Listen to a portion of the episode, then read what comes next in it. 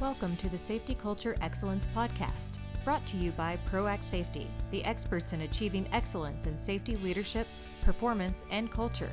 And now your host, Shawn M. Galloway. Plan disengagement, consultant or contractor? Does your consulting project have a planned disengagement, a timetable, and criteria when your organization can do it on your own without the consultant? If not, you may actually have a contractor and not a consultant. Long term consulting is sometimes a solution, but it should be contingent on continuously adding value and not just maintaining the status quo.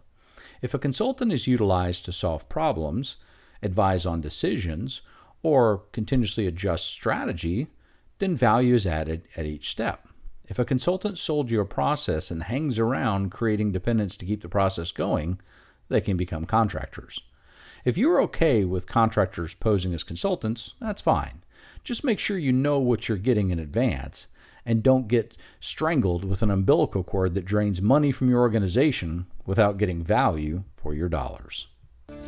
Sign up to receive our monthly newsletter, which includes our latest published articles, videos, blog, upcoming events, and the popular What's Wrong with This Picture game at proactsafety.com slash subscribe.